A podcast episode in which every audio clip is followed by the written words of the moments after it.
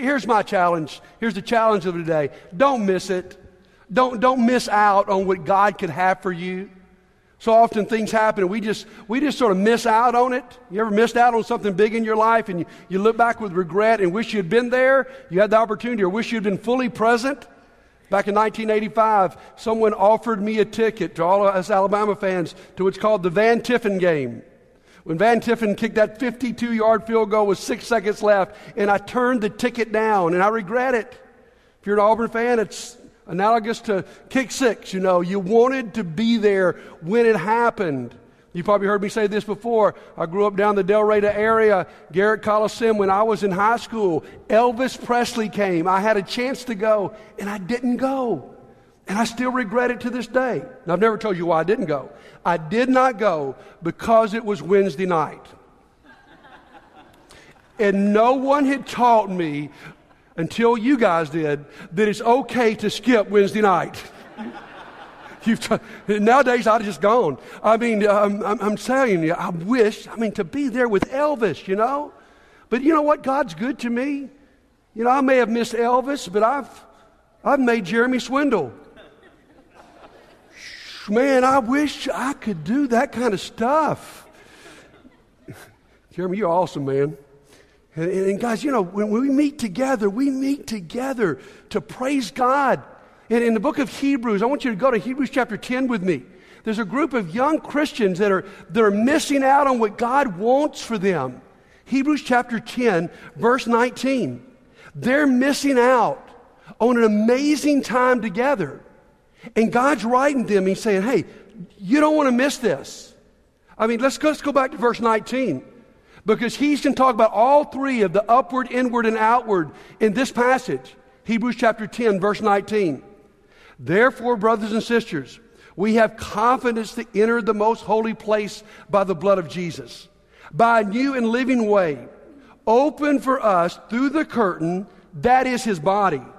And since we have a great priest over the house of God, let us draw near to God with a sincere heart and with full assurance of faith, having our hearts sprinkled to cleanse us from a guilty conscience, and having our bodies washed with pure water. Let us hold unswervingly to the hope we profess, for he who promised is faithful. And let us consider how we may spur one another on toward love and good deeds, not giving up meeting together as some are in the habit of doing, but encouraging one another all the more as you see the day approaching. Now, here, here's some things that he's afraid they're going to miss. First of all, don't miss God. I mean, the, the writer of Hebrews is explaining to us how that because of Jesus, we are all now priests. You know, it was the high priest who could go into the Holy of Holies and once a year meet with God. But it was a very frightening thing.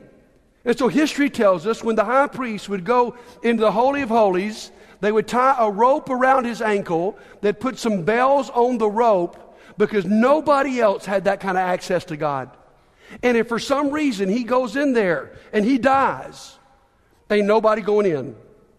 And, and so it, when you, if you hear the bell stop ringing and he's not moving in the presence of God, you're going to pull him out because only one guy once a year can go in. And here's what the writer of Hebrews is saying. Do you guys realize what you have? When Jesus died on the cross, the veil of the temple was torn from top to bottom to signify it was God who did the tearing. And now every one of us has full access to God. And the writer's saying this, dude, don't miss it. Do you realize in your life today that you don't have to go once a year through somebody else into the presence of God? You can go any moment, any time into the presence of God. You've got that kind of access. And he's saying, don't miss God. He's also saying in this passage, don't miss church. You, you, you need those inward relationships. Guys, one of the first signs that your faith is weakening is when you start skipping the assemblies of God's people. Because God intends for something to go on there, and he doesn't want you to miss it. And that's the next thing. Don't miss motivating each other. He uses a couple really great words here of how we motivate each other. When we get together, he says we are supposed to spur each other on. We are supposed to encourage. encourage each other. Guys, guys, when we come together, guys, guys, yeah, sometimes we think, well, it's just to worship God. Well, you could do that in your closet by yourself. Now, that, that's part of it, no question. And there's something special about corporate worship. But beyond that, it's also the place where we meet together to spur and to encourage one another on. That's why, you know, I love the energy that Jeremy's bringing to our service here. Why? Because the goal here is for you to walk out these doors motivated out of your mind to live for Christ.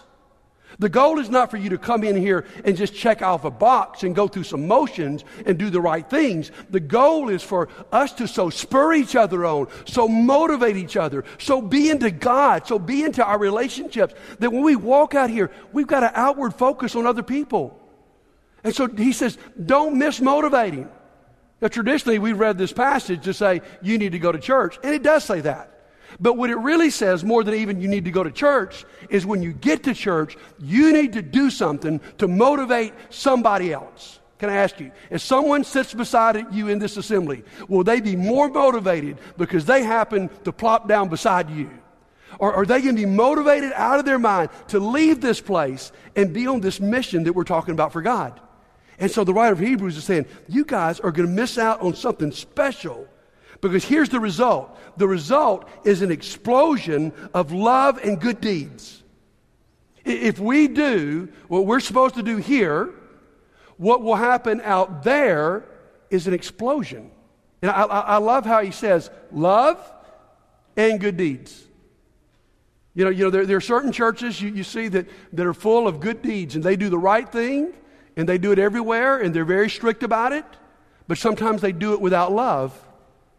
And there are other churches, you know, that are, that are all loving, but never really stand up for the good. And the writer says, if we do what we're supposed to do here, what we must do is we must explode on our community with, with a love that people have never experienced by, from anybody else, and with good deeds that actually bring glory to God. So the question this morning as we look at outward is, what do we do when we leave here? Uh, we, when we leave here, guys, we, we need to be pumped up. We need to be motivated. But what happens when we walk out these doors? Let's look at a couple passages together and get some points here. Colossians chapter four. The Apostle Paul, probably the most evangelistic person in history save Jesus. Colossians chapter four, verse two. Devote yourselves to prayer, being watchful and thankful. And pray for us, too, that God may open a door for our message, so that we may proclaim the mystery of Christ, for which I am in chains. Pray that I may proclaim it as clearly as I should. Paul says, first of all, guys, you need to pray for me. Now, now some translations actually have a paragraph division here, because there weren't any in the original, where, where, where honestly it makes it very clear Paul's talking about himself there. He is an evangelist at heart. But then he talks about the rest of us in the next couple verses. Verse five, be wise in the way you act toward outsiders. Make the most of every opportunity. Let your conversation be always full of grace, seasoned with salt, so that we may know how to answer everyone. Now, here's the first point this morning. You and I need to recognize our roles. There are different roles in the body of Christ. We've spent the summer trying to figure that out. And here's the question from this passage. Are you a gifted evangelist, or are you an evangelistic believer? Now, there's no doubt that Paul is a gifted evangelist. He's the guy that can walk in any room and just boldly speak out for Jesus. Now, as we surveyed our church over the last few months, we found out that there's a very small percentage of us that are bold evangelists, okay? But, but that's why this next teaching is so important. You may not be that bold evangelist. I think a lot of us live with a lot of guilt because we're not the Apostle Paul. I think, boy, if, if I could just be Paul, and our only model of evangelism is Paul. And for some of us, that's good. But for a vast majority of us, we're never going to be Paul. That's not how God's gifted us. But on the other hand, we can be evangelistic believers. Now, what's Paul's instruction to us? We're not going to be as bold as him, but he says, you guys, all of you need to be a part of this. You need to pray like crazy. You need to go out there and live a life that's inviting to other people. You need to be ready when a door opens of opportunity. Your life needs to be lived in such a way that the people are going to be asking you questions, and you're going to have the answer. Now, Peter says almost the exact same thing. Look with me in First Peter uh, chapter three, verses fifteen and sixteen. Peter says almost the exact same thing, just in his own words. He says, but in your hearts, revere Christ as Lord. Always be prepared to give an answer to everyone who asks you to give the reason for the hope that you have. But, he says, do this with gentleness and respect, keeping a clear conscience, so that those who speak maliciously against your good behavior in Christ may be ashamed of their slander. Peter says the same thing. Here's what you do, is you go out and you live a life that's so in love with Jesus. I mean, you've got that relationship with Jesus. You've got that upper relationship. You're meeting with the body of Christ consistently, and we're motivating each other, not about what happens here, but about what happens out there. And you go out there and you live a life that people can go, what is it with you? What's up with you? Why, when everybody else at work was panicking, everybody else was complaining about the boss, you were so calm. Man, I, I know what's going on with your health right now. I know what you're facing. I couldn't face it that way. What's happening with you? I notice you go to church every Sunday. I, I wouldn't even think about that. Why would you, why do you do that when you could have just more free time?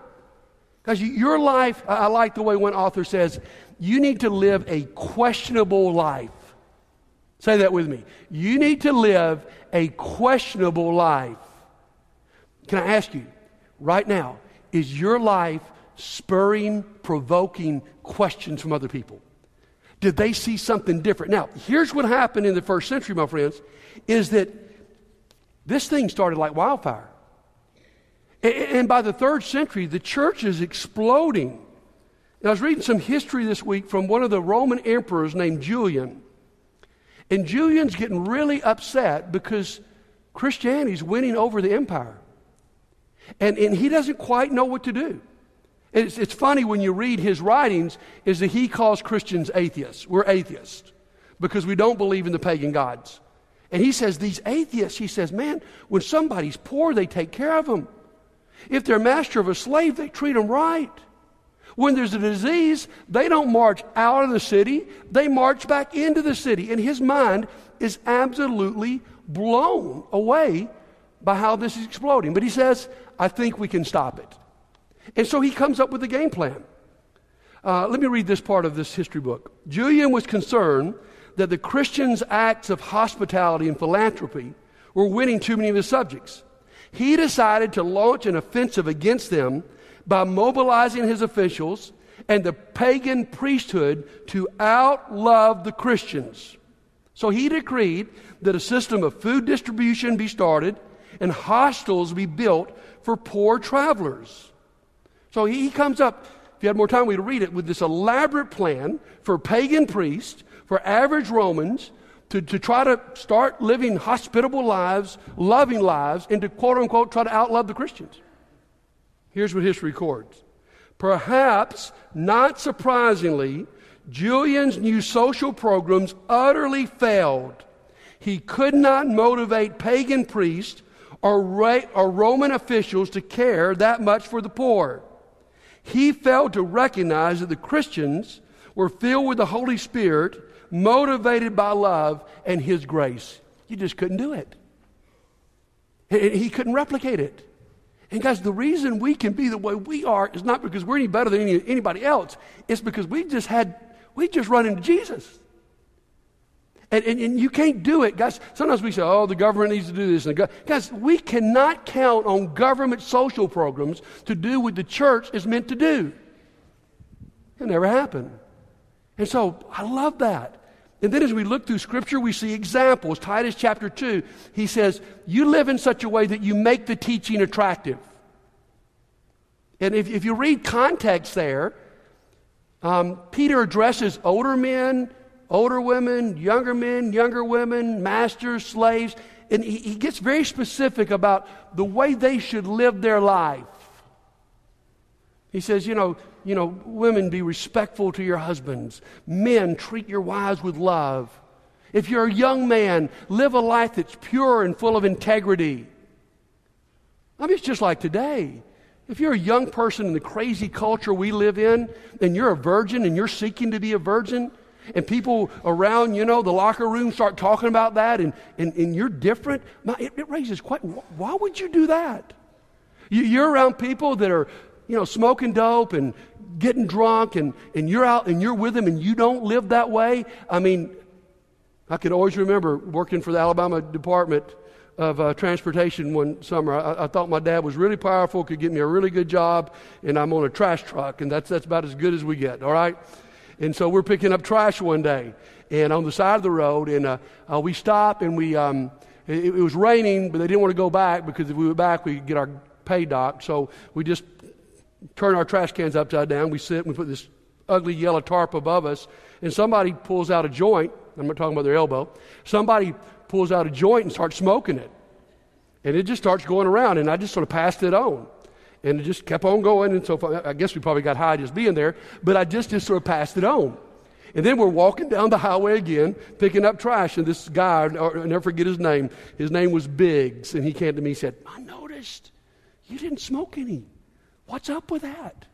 And I prayed real quick, got my courage up, and I said, man, I'm a Christian. I don't need that to be high. And the rest of the time, man, he wanted to talk to me about Jesus. And I'm telling you guys, when our lives are distinctive, not in a negative, judgmental way, not in a preachy way, but in a way that says, you know what? I don't, I don't have to have this. I've got something much better. People are attracted. And, and today, friends, we need to live lives that are that are so radically different that, that people want to ask us questions. Now, now, now listen to me here just for a second. It, it, it, it's not enough just that we're nice people and pay our taxes and happen to show up at a church building a few times a week. That's not that inviting. It's not just that you're good and you cut your grass and you take your trash out on time. That's nice. We ought to all do that. It's got to be something more than that. It says there's something different. Let me let me give you some ideas this morning as we start closing out. Just some ideas of how your life could be radically different that would cause people to want to know what's going on. Here's one, undeserved forgiveness. Just undeserved forgiveness. I mean, when, when, when your life, let me say this way, guys. Forgiveness is such a cool Christian topic until you've been done wrong. And it is really, really hard. But when you forgive that person who stabbed you in the back at work, or you forgive the family member who did you wrong.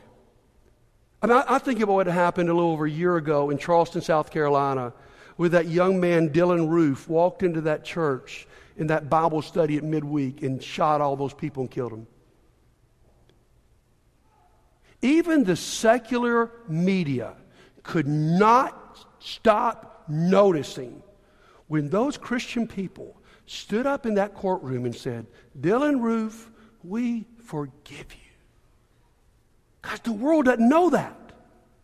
And when they see that in us, man, you got to go, why would these people forgive a guy who just shot their friends and relatives and children? Only Jesus. How about this one? A positive attitude. How different is that? Man, if, if you know, if you're a, a, a you're in school. I mean, does anybody ever brag about the lunches at school? I mean, you, you also said, man, they really feed us good here. People would go, you're crazy. Even if it is good, you just aren't supposed to do it. And in most workplaces, even if you have a decent boss, it's out of vogue to brag about your boss. I mean, everybody's just supposed to beat around the water cooler and complain about what, how about if you're not that person? I mean, you, again, that's not saying your boss is perfect or the food's perfect, but you're not the person constantly complaining. How about extraordinary service? Let me, let me word it better. Extraordinary service. When you go out of your way to help somebody that you don't have to. When you interrupt your schedule. Guys, it's, it's one thing, I, I'm bad about this. As long as it fits in my schedule, then I'm okay serving you. But if I got to radically alter my schedule, I'm going to have to work on that one. But I've seen its power. One of the last people I had the blessing of leading to Christ. And I'm not trying to pat myself on the back because I don't normally do that very good on this. But I met this guy at the Y and we started talking, and he found out that I was a Christian and preacher and wanted me to pray for him. He was trying to get off some stuff and, and do better. And, and so we talked, and then one day we went to lunch, and he just unloaded, man, his story to me and told me actually he had a court date because of some terrible things he had done. And right before he got out of my car, I said, man, I'm, when's your court date? He said, Friday, ten o'clock. I said, I'm going to be there. And I, I showed up at his court date.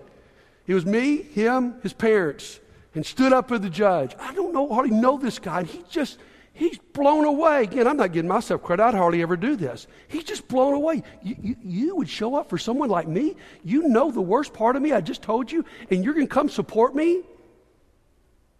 Guys, it was no problem telling that young man the gospel and baptizing him. And guys, when we do extraordinary service, that's what causes people to ask questions. Let me give you a few more. How about surprising generosity? When you're just generous when no one's expecting it. I went out to eat the other night with a, a friend of ours, a real strong Christian man, and, and uh, we went to a nice restaurant, and this little girl waited on us, and this guy's not even from here in Pensacola. That we um, Montgomery's from Pensacola, actually. He'd come up last Sunday. And uh, we have a great time, and waitress is really nice, and, and, and they engage him, and they invite the waitress, not me, not staff, they invite the waitress to Landmark. And then I watched. I probably shouldn't have watched. But when he paid for the meal, he gave her a forty dollar tip. Now, people aren't expecting that. Can you imagine what it's like to be a waitress with the amount of people that complain or negative and or chintzy? Guys, it, it's those kind of things. How about this one? Unexpected hospitality. Guys, here's something that's changed in our culture. Hardly anybody opens their home to anybody else anymore. That's almost unheard of. Where we used to be, we always entered. We don't do it. And I'm telling you, when you do that, when you throw the block party and you invite everybody in your neighborhood. I heard someone talking this week said, you know, they, they host their life group at their home. And, and, you know, of course, every Sunday night there's all these cars, you know, around their block. They said finally they had a neighbor come to them. The neighbor came and said, what goes on in your house every Sunday night? Who are all these people? Nobody else. And he thought, you know what I should do is when we're hosting a life group, what I ought to do is go around the block and say, hey, you're going to see a lot of cars out here next few Sunday nights. Uh, would you like to come? We, we, we'd love for you to join us. It's that unexpected. It, it, it's, it's, it's when you invite somebody to lunch with you today or invite somebody into your home. It's something that makes a, a big, big difference. How about just uh, gracious conversations? Because some of us Christians need to get off Facebook and get as far away from politics as we can. Because often we're just not coming across gracious at all. And guys, that, that's what Paul said back in Colossians. Let your speech be seasoned with grace. My friends, if you'll be gracious, that doesn't mean you don't take a stand. But you don't have to be nasty and vindictive and attacking and personal like the world is and like politics is today. People notice that. Let me, let me tell you just a, a quick a quick little deal here. If you will just actually ask people questions, you'll make an impression. I can't tell you the amount of people that I encounter in life where you can go sit down for an hour lunch and they never ask you a question. Now, I hope none of you think, oh, great, when did I eat lunch with Buddy? But I mean, you go through a, a whole hour, and they, they they just they just talk about themselves. That's the way most people, most of us are. If you will just be gracious with people and interested in their life, and ask good, there there's going to be something different th- about you. How, how about this one more? Unexplainable peace. This may be the top one. Man, when you have a tragedy in your life, or a death, or a sickness, and you have a peace that, that can only be explained by God, guys, that probably causes more questions and more notice than anything else. I, I can't get away from a brother who's such a strong part of our church for so long, Alex Jackson. And I remember when Alex got Parkinson, and he had Parkinson Plus. It was just... And I, I'll never forget him saying, but I want to tell you how I feel about this. I, I'm in a win-win situation. If God decides to heal me, I'll win. If God lets me go ahead and pass on, I'll win. And, and he lived those few years in that light. And we lived in the same neighborhood with Alex and Cindy there. And I remember a neighbor cornering me and saying, do you know this Alex Jackson guy? I cannot believe the way he handles this. And I'm saying to you and I, guys, we're all going to have tragedy in our life. And we've got to be ready to respond in a way that, that shows a peace. Because, guys, all of these things you look at, the only reason that we can do this, this is what that Emperor Julian found out. You can't legislate this. You can't make this happen. It's got to be a heart change. The only reason we can be this way, guys, is because we've encountered Jesus, and he's given me more undeserved forgiveness than I could ever give anybody else. He's served me. He's been generous. He's gracious. And he gives us an unexplainable peace because we know him. You can't give what you don't have. And that's why when you first encounter Jesus, then this stuff can flow out of you. And so here, here's our point so far this morning. We'll make one more point. The first point is that you need to recognize your role. Reckon, be, be comfortable. If you're not the bold evangelist, that's okay. Go out there and live in a questionable way. Raise questions from outsiders. And I got one more point here, is reach for red apples. You say, buddy, what in the world are you talking about right now? Reach for red apples. In our One More group Wednesday night, we watched a, a Right Now Media video by a, a teacher named James McDonald. And he shared about the, the evangelistic philosophy of his church. And he talked about red apple evangelism and green apple evangelism. And it was, it was brilliant, one of the best things I ever heard.